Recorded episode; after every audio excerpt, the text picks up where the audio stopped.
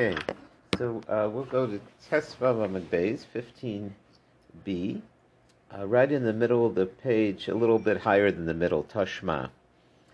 And um, the question is the question we've been dealing with the last page and a half or so is that uh, Beis Shammai, can you hear me? The, yes. I'm always afraid to talk too loud in hotel rooms in case the other room will. Uh, no, you're good. Okay.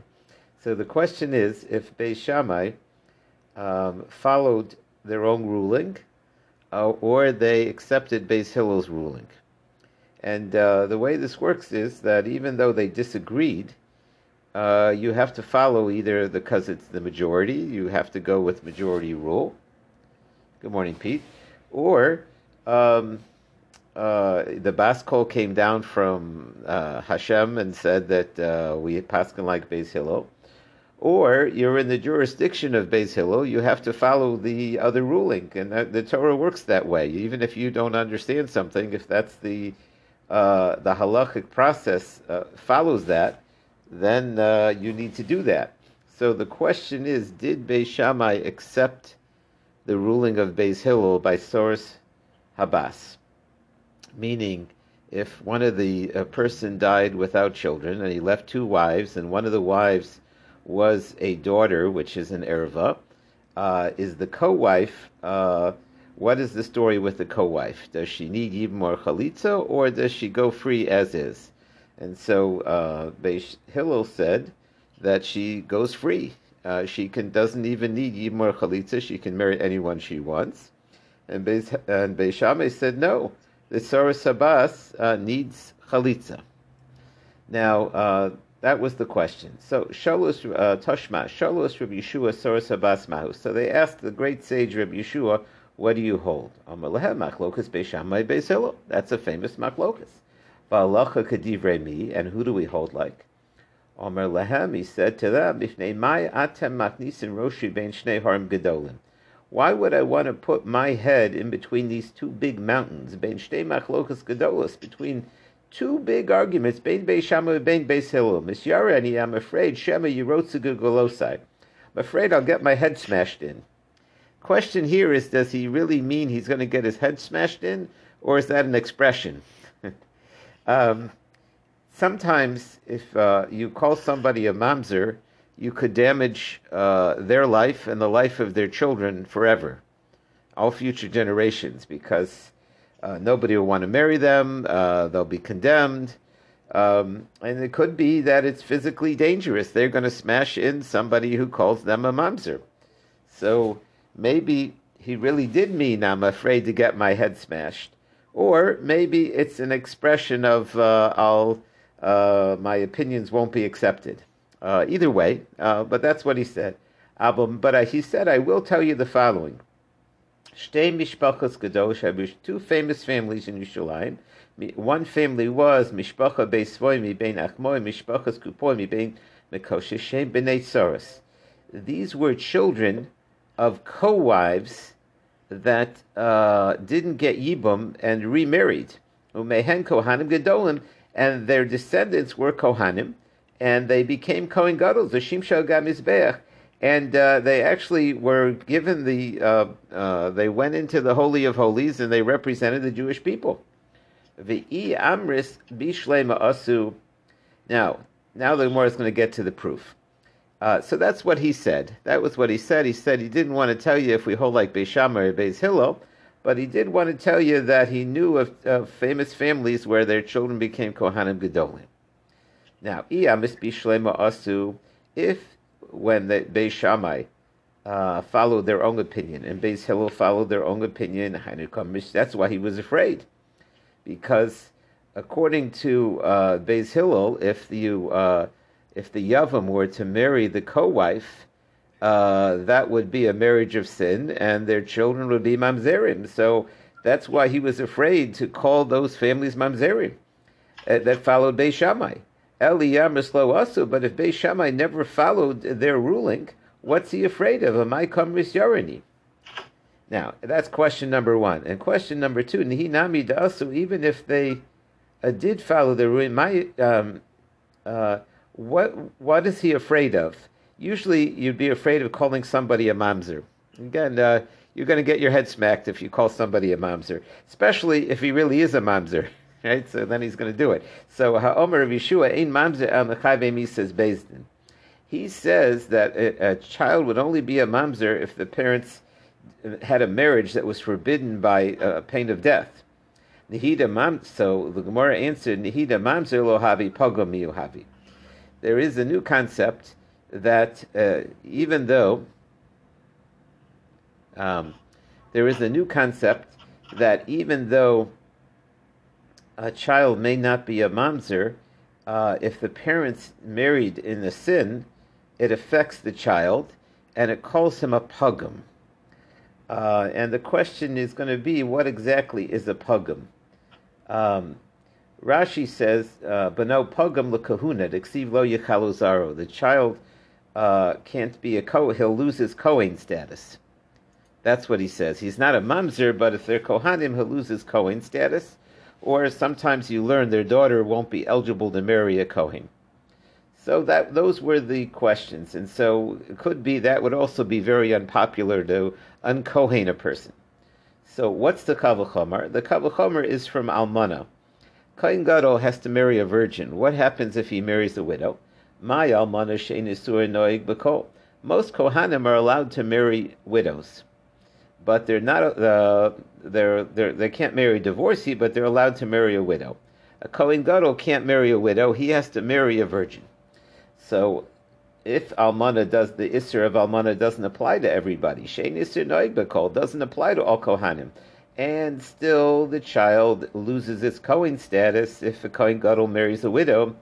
Zu Shesur Shavah a uh, woman who's uh, would be uh, like if somebody marries, um, if somebody uh, married um, their um, their brother's wife because they thought there was a mitzvah of yibum, which would be equal to everybody. So certainly uh, there the child would lose its Cohen status. So that was the question uh, that uh, he didn't want to rule on. So Keboy Minesar, the Gemara is a little confused here, because first we're asking about the status of the wife, the Keboy Minetsaurus, the co-wife, the Kapashit Lebnetsaurus, and then the answer seems to be about the children of that marriage. So how did we switch? So the Gemara answered Tarti Keboy Mine. We're asking two questions. First of all, what's the story if they marry that wife? Saurus, mine. In Tipsalomar, Saurus Beis Hillel, and if we hold like Beis Hillel, that the tsaris, the co-wife, can marry, and then the the they can marry without yimar chalitza. So b'nei tsaris to Beis Hillel, and then if they have kids, according to Beis Shammai, what's the story there? Now here the problem is that if they marry without yimar chalitza, that's called a chayve lavin, meaning that um, somebody that's a widow uh, where a husband dies without children can't just marry anyone. They need to get chalitza first and if they don't, they're over alive. So the question was, what's the status of that child that's born through that marriage that didn't get chalitza? Lamai nafkamina. What's the difference of mishav vlad maxa Where else do we have this case? So there are other cases where a person can have a marriage where they did something wrong. One case would be if somebody remarried their divorced wife. Now you're allowed to remarry. A person's allowed to remarry their divorced wife but not if she married in between. So mi amrinin like Beis Hillel, mi amrinin kavachomer my almana l'kohen gadol. Would you say that just like the Kohen Gadol, if he marries a widow, Shenisur Shav B'Kol, that not everybody's forbidden to marry a widow, only a Kohen Gadol. And still, Beno Pogum, the child loses its holy status. This, which everybody has the rule of Yibum, that if uh, if they fall to Yibum, they can't marry anyone. They're supposed to get Yibum Chalitza, Enu Din Shibano Pagam. We would also taint the child. Odilma Ikalamifrik, you could say there's a big difference here. The widow, if she marries a Kohen Gadol, it's very interesting that even though she's got a very holy husband, and even though until now she was a very kosher person, but since their marriage is in sin, because a Kohen Gadol is not supposed to marry a widow, she loses her ability to stay married to any Kohen. Uh, she's Michalelis. She becomes a Cholo. Um, Rashi says, what would the difference be? Look at it, Rashi. He atzma mischalel. She herself loses her status. She meis kohen gadol psula zu lehedget. He says that she, if her husband dies, and she wouldn't even be able to marry a regular kohen now because she did something wrong. She lived with a kohen gadol uh, not according to halacha. So, what was his answer to that question? So he said, "Soros, uh, soros v'syorani." Uh, he says, I, am afraid to testify about the co-wife. That's dangerous. But as we turn to today's page, but he did answer about the uh, the children, like Beis Hillel, that they weren't pugum, that they actually worked in the Beis Hamikdash, they were Kohanim Gedolim.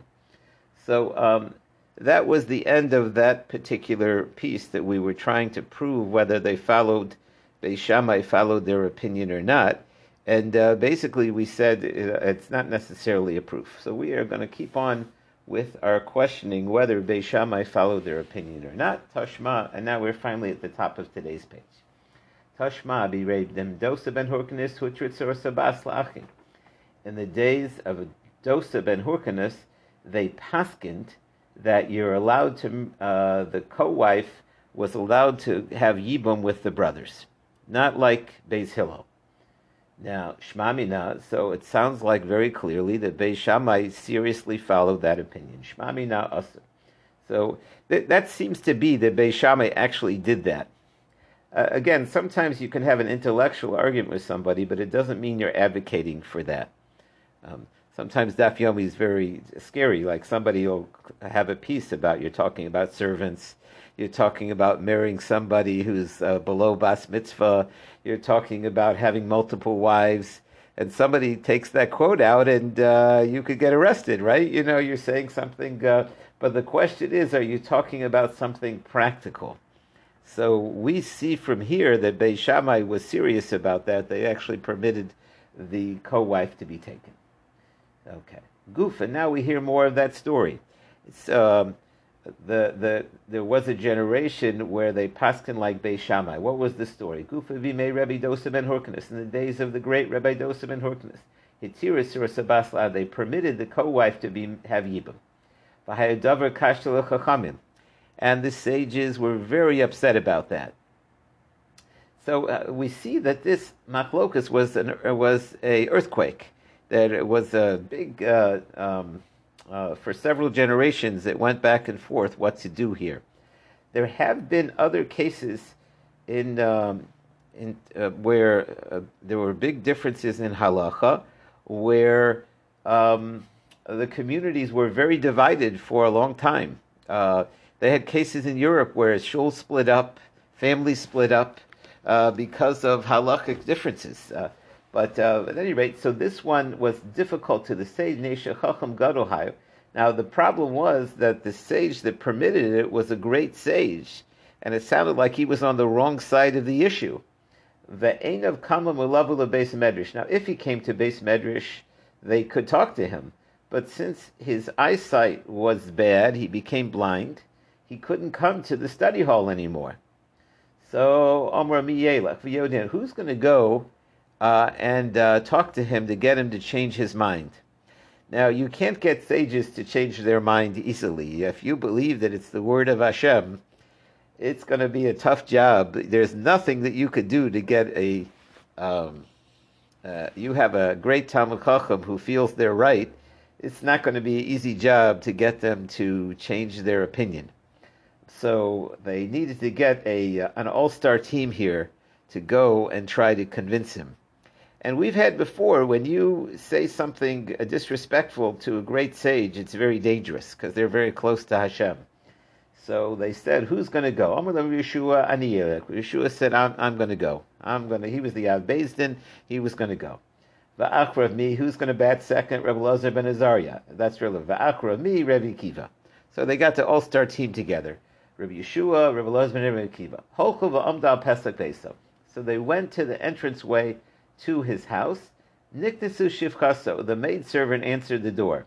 I don't know why the uh, all the detail here. Again, anytime you have a guy to the Gemara with detail, something's going on. So, Amarlo Rebbe Chachme Israel Boy So she announced to uh, the head of the household, the blind Rebbe Dosa, they, she said, the sages have come in.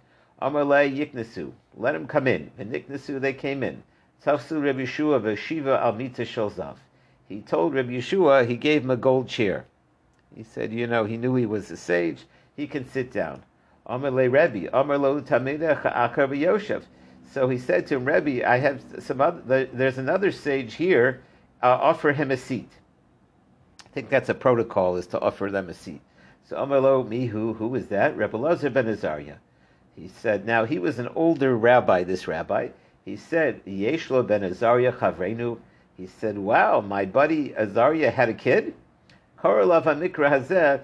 And he said the following pasuk. Narha, you see, I was young, v'gam zakanti, and I got old. That's the way life is. It, you, we were all young one day. V'lo isi sadik nezav. And I never saw that a person who was a real tzaddik and invested so much uh, to serve Hashem, and their children should be starving. So, meaning that uh, he was glad that his good friend, the scholar, uh, Ben Azariah, that his son also was a Talmud Chacham. So, Tafsu Shiva Amit, so he got a gold chair too. He said, There's one more great sage with us, offer him a chair. Mihu, who is that? Akiva ben Yosef. That's Akiva ben Yosef. Akiva ben Yosef. He said, "Oh, you're the famous Rebbe Kiva Shishim Kaholak Misofa Olamad Sofa. Your name goes from one end of the world to the the other. Shev b'ni Shev. It's interesting how Rebbe Kiva had the reputation. So Kamoska Yirbu, he gives them a bracha. There should be more like you. So they began the discussion. They began speaking and learning. They were asking him many halachas. Now, uh, this was a setup meaning that they really wanted to um, uh, discuss with him his ruling about the co-wife, but they didn't want to attack him and make it seem like that was the reason they were coming. So therefore, they started the discussion off on other areas. Oh, I got a partial question. I got this. Ad shegila sorsabas. Until they also hit the sorsabas. Omer sorsabas mahu. What's the story with the co-wife? Uh, of uh, a daughter. If there are two wives and one is a daughter and they fall to Yibam, he said, of course, that's a machlokas Beisham and Beis. Halacha, who do we hold like? Omer halacha Beis Hillel. He said, halacha is like Beis Hillel, that uh, there's no Yibam there. Amar lo, they said to him, wait a second, we heard in your name that uh, you paskin like Beis.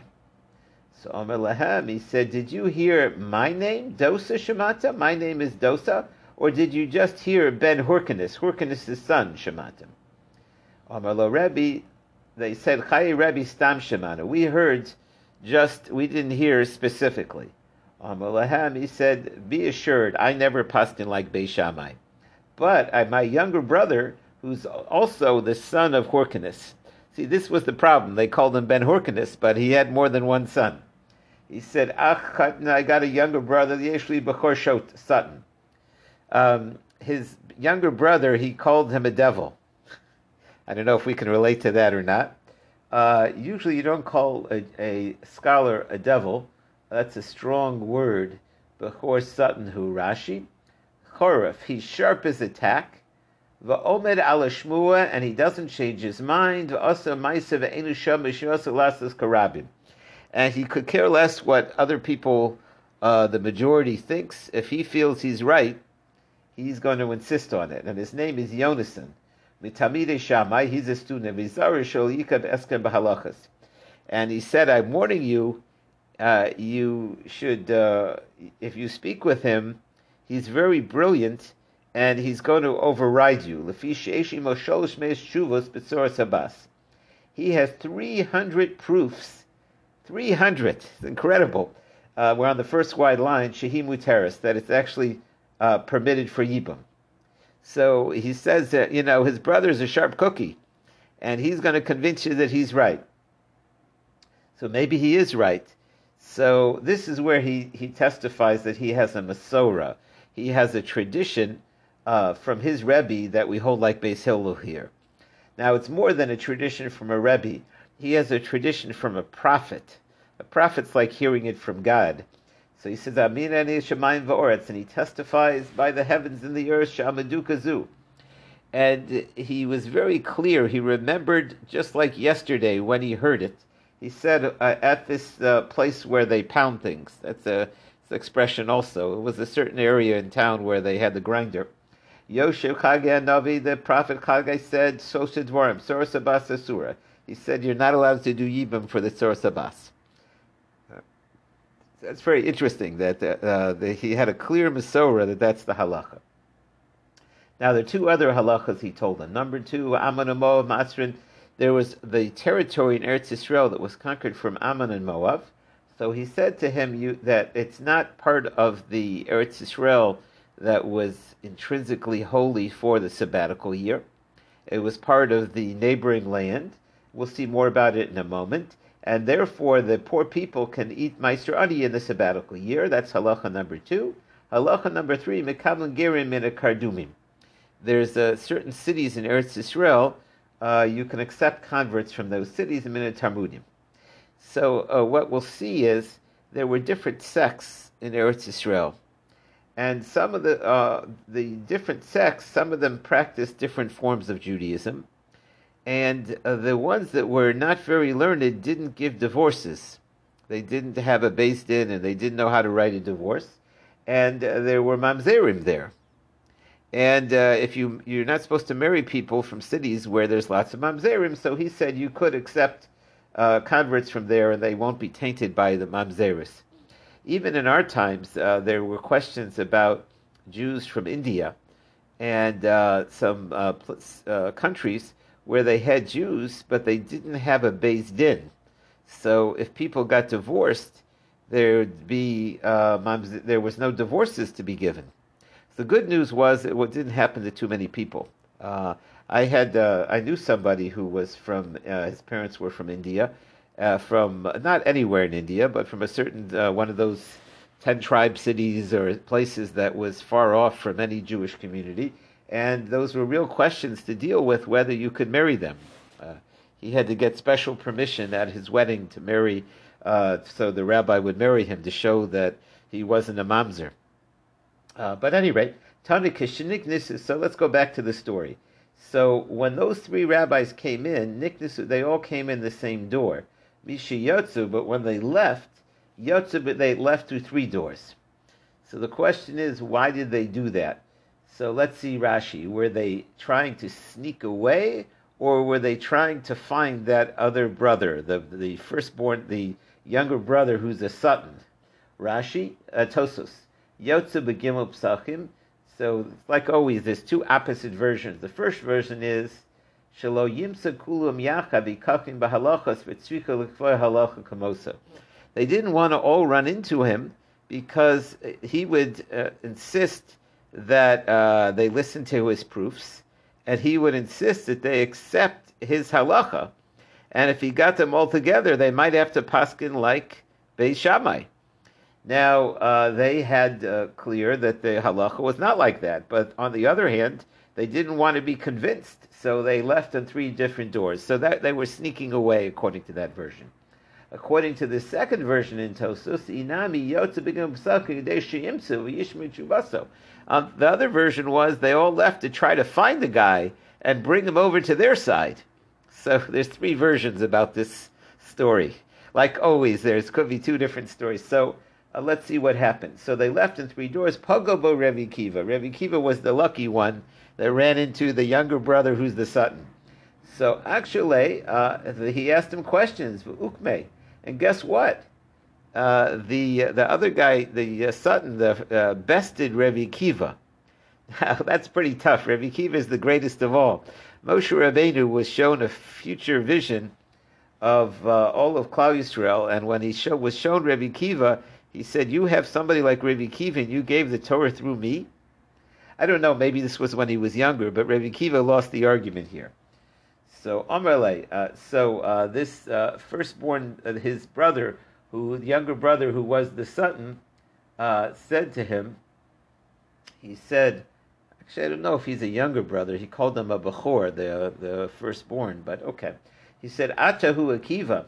he said, "You're the famous Rabbi Kiva Shishmo Holok Mesofa Olam Vatsofa. That your name goes from one end of the world to the other. Ashrecha, you're so lucky that you got a famous reputation. V'dayin Logia Leroy Boker. But as far as I'm concerned, you you're not even a um, uh, you're not even a shepherd. That's a pretty strong insult. Uh, although maybe that was the nickname for some of the scholars. So you would have thought Rabbi Kiva would take, get upset. Actually, Rabbi Kiva answered humbly. He said, "Not not even a cow shepherd. I'm not even a sheep shepherd." Omar Rabbi Kiva filo roetzon. I can't even. So, by the way, that's the great way to, to diffuse tension. Somebody insults you, uh, you insult yourself a little bit, and uh, you're guaranteed that uh, they won't get angry. So, but that's uh, uh, that's what Rabbi Kiva said to him. Uh, perhaps he was humbled because he lost that argument. All right, that's the end of that particular story, and we'll, we'll get back to it in a second. What are the other two halachas? So number two, Amanu Moav Meisun Meiser Ani B'Shvi. Yeah. Mm-hmm. It's interesting that the the, the Avos and Moshe Rabbeinu were, were all Royet Tzod. Uh huh. I was wondering that. Yes, I, Yeah. I I was wondering if that was the deeper meaning. Um, right. uh, when Moshe Rabbeinu was ready to die, he says he says that you know the nation who's going to lead the nation? They're going to be like like sheep that uh, that go in the wrong direction. I was wondering who are the Roe Bucker though. Who's that? That okay. Uh, that I don't know. So Rabbi Stein? yeah. hmm In the story with Rabbi Akiva with Kalba Savua, before he turned age 40 and started learning, I think he also was a Roate son. He was out there, and that's Hmm. how the whole medrash about the water hitting the rock, and he was gazing at it and seeing how the water made a hole in the rock. Right. So he, I believe that he was a Roate son at uh, that's his interesting. So he's saying here that he didn't even reach Roe zone. but uh, so that, but yeah, that is interesting. maybe, maybe he's saying he wasn't a very good one. Right, right. I hear. Yeah, that is very interesting about this discussion. Okay, so um, uh, what was the second halacha about Ammon and Moav that uh, they gave my sons to the Omar Mar Harbe Krakim Kavshu Ole Bavel. Uh, Kole Ole Semidraim El Kavshu Ole Bavel. When they originally came from up from Egypt, there were other some of the neighbors started up with us, and we got conquered territories that were not part of Eretz. By the way, that's happening now. There are parts of Eretz Israel that we have now that we conquered in '67 that were not the intrinsic part of Eretz Israel. So the same thing happened originally, and they didn't sanctify all of them with the permanent holiness, and they were not reconquered when Ezra went up from Bavel. The Kedusha Rishona, now the original sanctity was for that time and not for all future generations. Now, why wouldn't they have made all of Eretz Yisrael holy? You're allowed to extend Eretz Yisrael. The Hinichum, they left certain parts of Eretz Yisrael not so holy, Kadesh Yismo Lam Aniyim B'Shvius, that this year, which is a sabbatical year, there'll be lands where they can get food uh, that people farm. So that was the second halacha. Uh, now, by the way, usually during Shvius, there's no crop to tithe. But since these other areas of Eretz Yisrael, they had crops, uh, and they also, not every year does it go to the poor, but they made this seventh year a year for Maiserani. Okay. The uh, you could accept converts from the city of Kardum. But Talmudim, Einiva, is, is that true? But Tani Rami Bar Yacheska Ein Mekabla Gerim Mida Kardum, you can't have converts from there. So, on Rav Ashi, there's Kartumim and Kardumim. They all sound the same. You go to the United Nations, uh, you know, all the Russian ones are are Stan, you know, Pakistan and this Stan and that Stan and all the African ones, uh, but some of the nations have similar names. Itmar, uh, Itmar. Kedamri inshi Kartumim psulim. The ikinam tamriya chasein bekabel gerim min uh, Kartumim. My love, aren't the Kartumim the same as the Krasayim? There's Kardum and Kartum. There's a D and a T. They're two different nations. Amar Rav Ashi lo kartumi luchud v'kadumi luchud. Each one is not. Uh, they each one is a different nation. Kedami inchi kartume pasul. Rabbi Yochanan b'sabed amri chavayim mekavagin mid Tarmudim. Tarmud is the one. Umi Yomer Rabbi Yochanan hachi. Is there a problem with the city of Tarmud? Now we've got off to a different. The first was a question about uh, Kardum and Khartoum, and now we get into a, a, a, a nation called Khartoum, uh, Tarmud. So we learned the following: Kol boyim min harekim tarim. Rechem is a city of non-Jews, and uh, believe it or not, if you get used clothing and uh, women's clothing and it has menstrual stains on it, non-Jewish menstrual stains are not impure. So you can assume that that city is not Jewish, and therefore the stains are tahar. He says no, that there are converts, there are Jews in there. There were a lot of assimilated Jews who were there. Um, there are many countries that have Jews mixed into them, where um, uh, you have uh, uh, the Ukraine, by the way, has a lot of Jews mixed in because during the Holocaust, a lot of uh, children were given to the monasteries and uh, um, the uh, um, and uh, people uh, who were of Jewish descent are there, but they don't know they're Jews or they're half Jews. That's very common. And so, if they are really uh, those areas that certain areas are very prominently likely Jewish, there's places in Spain like that. Uh, there are places in South America where there's just a high percentage of Jews mixed in. And unfortunately, in America, there'll be places like that too. People that are of Jewish descent uh, who don't know it or who know there's some, uh, but they may, they may act like non Jews, but the halakhically, they are Jews. So there, so he says, so he says, um, that the uh, since there are Jews, um, he says that you don't have to worry about the kasamim. Um, uh, and he says that they are converts who made a mistake between the non-Jews. The Gemara has a question as we turn the page. First, you said from non-Jews, even from Tarmud.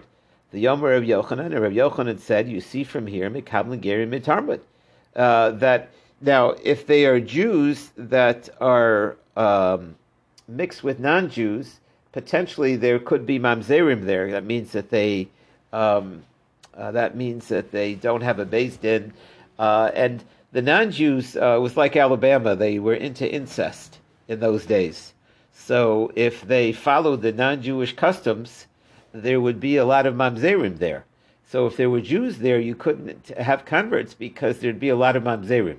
So Rabbi Yochanan says you could accept from Tarmud.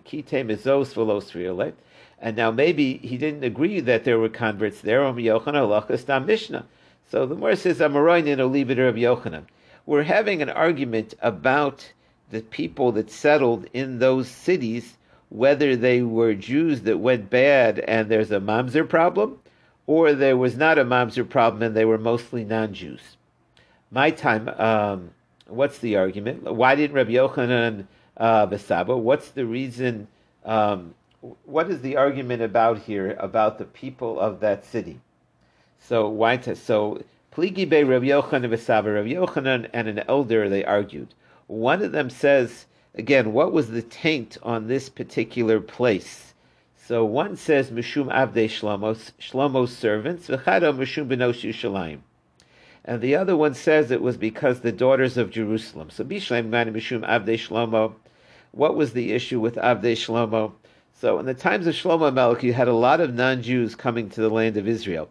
Some of them were foreign workers to do construction, and uh, some of them were just in general they had foreigners. So some of them took Jewish wives. Kasavar Ovkachavim ve'evet, a non-Jew, a pagan, and a servant, Habal Bas Yisrael, Havlad Mamzer.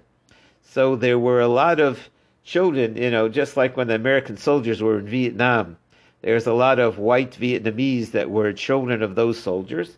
So too, when these workers came to Israel, there were um, a lot of children born from them, and this would say the status was a mamzer. So don't marry people from those particular villages.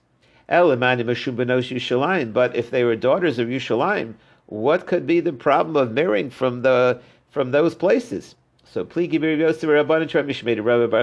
Rabbi one said Tracer Alfe Gavrit, there were twelve thousand soldiers, Veshita Alpe Kishe, and, and another six thousand archers, and the other one says Tracer Alfe Gavri, there were twelve thousand soldiers, Uminayu Shisa Alpe, and from the twelve thousand, six thousand of them were archers. Now, when the non the Eretz Yisrael was uh, uh, the non-Jews conquered the Beis Hamikdash, Hakol Nifnu Al Kestev There was hundreds of thousands of soldiers, and most of them were worried about wanted to get booty. They all wanted gold and silver. The Haim Nifnu, but these twelve thousand, they went to the Benos Yerushalayim, the beautiful daughters of Yerushalayim. Shenamar, as the pasuk says, Nasim Sion Inu Basulis Bari Yehuda. It says that they raped the women uh, in the uh, in in Zion and in Yehuda. So uh, they they raped the women and the children that were born, according to this view, were mamzerim. So the people that lived in that village where they um, this um, uh, the um, you have it with ISIS where they took the um, uh, the people from that uh, what was that name of that group and they had children. They they raped these uh, young women and they had children with them. And today they don't know what to do with them now that they've conquered ISIS. Uh, from the um, I forgot the name of that funny group that was in Iraq that uh, they took a lot of the women to be sex slaves. Uh, but uh, that's it's nothing new in the Middle East. Yazidis. Thank you, Yazidis. That's right. So unfortunately, at that time, the the Benos Yerushalayim were the Yazidis, and there were a number of children born and um, uh, today we wouldn't hold the, the halacha is that these children wouldn't be mamzerim, but the, that view was that they were mamzerim, and so they were saying not to intermarry from them. Um, we uh, now uh, we finished that subject, but we quoted an interesting verse. Uh, that's part of the benching, and uh, the question was, wh- who was the author of that verse. What did it really mean that I was young and I got old? Now, most of Tehillim was David HaMelech, but also he took things from other people. So, who was the one who authored that piece who said, I was young and I got old? If maybe that's a prophecy and God was talking. God doesn't get old. No, Hashem doesn't age. So it can't be him. Hashem isn't going to say, "Oh, I was young and now I'm old." That's not Hashem. Ella, maybe David Omro. That's the next thing. Maybe David Amelech was the one who said, "Me, Kash." David Amelech didn't get that old. He died at uh, seventy, so he was never old. Seventy isn't old. That's the good news, right? So Ella uh, Shmamina Sarah Olamam. So he says, you know what? This must be Sar HaOlam. Rashi says Sar HaOlam is a malach. This must be like a some Tehillim we have that was like said by an angel. That was a uh, like a prophecy from an angel. That uh, this idea that I was young and I was old, that means the angels they live long, and uh, they're telling us the history, and they say that Hashem doesn't abandon a righteous person; his kids will be taken care of. Okay. The Omar Rav Shmuel Bar Nachmani Omar Rav Yonasan might exceed. Uh, there's another pasuk by the destruction. So we learned that not only did they loot the base of Migdosh, but they also ravished the women. But there's another pasuk that says Yad Parsh Sara Kol Machmedah, that the hand of the enemy was on our precious things. What does that refer to? That's Amun Lahechol. Most of the pagans they went to the Hechol to get all the all the vessels were gold silver. Kol Nifna Kestav and similarly, Hey Nifna Sefer Torah, they were looking for the Torah scrolls. The Torah scrolls were all kept in the Beis Hamikdash and they knew in our Torah that uh, uh, that says lo amoni v'moavi bekal Hashem. They knew in our scrolls it said that we don't accept converts from and Moav. They couldn't tolerate that, and so Yisruf Be'esh, they went and they burned all those scrolls. Siva Hashem liYakov Saviv Saraf. Okay, so um, but well, anyways, that's uh, that was our neighbors Aminu Moab. They went out of their way to dis- destroy any remaining Torah scrolls. It's interesting that they wanted to destroy that because that pasuk is saying you can't become Jewish. Correct. They had no interest, or desire to become Jewish. So why would that offend them to say that they can't become part of the Jewish people? They don't want. They want to. They want to kill us. Right, but the other people could, and so the Torah was picking. Hashem was saying they're worse than all the other nations in that way right? So they, you're right. So they were insulted, but it's funny that they wanted to get our scrolls. You, they gave up the gold and silver to erase that uh, insult. Yeah. So um, uh, we had neighbors in, in, the Middle East who usually your neighbors are your allies, and somehow Eretz Israel has the mazel that we have neighbors like Ammon Moav who want to destroy our Torah scrolls and those other neighbors. So uh, why is that? So the Gemara quotes a pasuk: "Siva Hashem leYaakov svivav sorav." Hashem says that uh, you're going to be surrounded by nasty neighbors. And uh, it's very interesting. Today, we couldn't pick a worse. You know, there are people who live in Africa and they have very nice neighbors. Well, Africa's not a good example, but, uh, you know, the Canadians aren't so bad, or the. But Eretz Israel has always had a neighbor problem. That's the. You know, um, could be Hashem didn't want us to intermarry. That, that's the reason. What's an example of that? Omar of Kahana Kigon Humna Pumnara. Humna was next to Pumnara, and Pumnara were, uh, were really nasty people. Rashi Bahumna, I'm sorry, Humna was the nasty people. Rashi says the Greeks were over there. They they were they caused us a lot of trouble. Uh, one of the worst things, if you have a neighbor that's out to make trouble, there's nothing worse than that. They, they uh, having it right next, you know, the, they report people and they cause all kinds of issues, and so that was part of that uh, klala. Oh, uh huh. It's interesting the notes that he brings down the Aruch there. This is that there's a mistake in Rashi's text. And then she says the Greeks, but it's really referring to Ammon and Moab. Rashi is strange that he says Greeks. The Greeks were much later in time. Uh, these cities were cities in in uh, Eretz Israel cities, and we've been talking about the early times, and so that's why it would be it would make more sense to have been um, another nation. Um, one thing that's always true in our text that because the Gentiles um, played around with the names. They didn't like us saying the word Gentile. Often there were textual mistakes because they would go through the Jewish text, and anytime there was a reference to non Jews, they made us write pagans or the Greeks or somebody besides them. So I wonder if uh, it's interesting because it's in Rashi that he says there's a mistake. Yeah, thank you. Um, but that is unusual that we're picking on the Greeks over here. But the, the Greeks were anti Semites, but it's just interesting that Rashi throws that in. You have to look in the history to see if that's, uh, uh, if that's a mistake or not. Uh, four lines from the bottom. What happens if a non Jew proposes to a Jewish person? Now, this uh, they have this. Uh, there are Russians that came to Eretz Israel well, that some of them were of Jewish descent, some not, um, because the uh, Eretz Israel, the standard of living was higher, and there was uh, money given to immigrants, and a high percentage of them were not Jewish. Some of them married Jewish women in Eretz Israel, and then when the marriage went sour, uh, they just said, "Well, I'm not Jewish anyways. You don't need a divorce."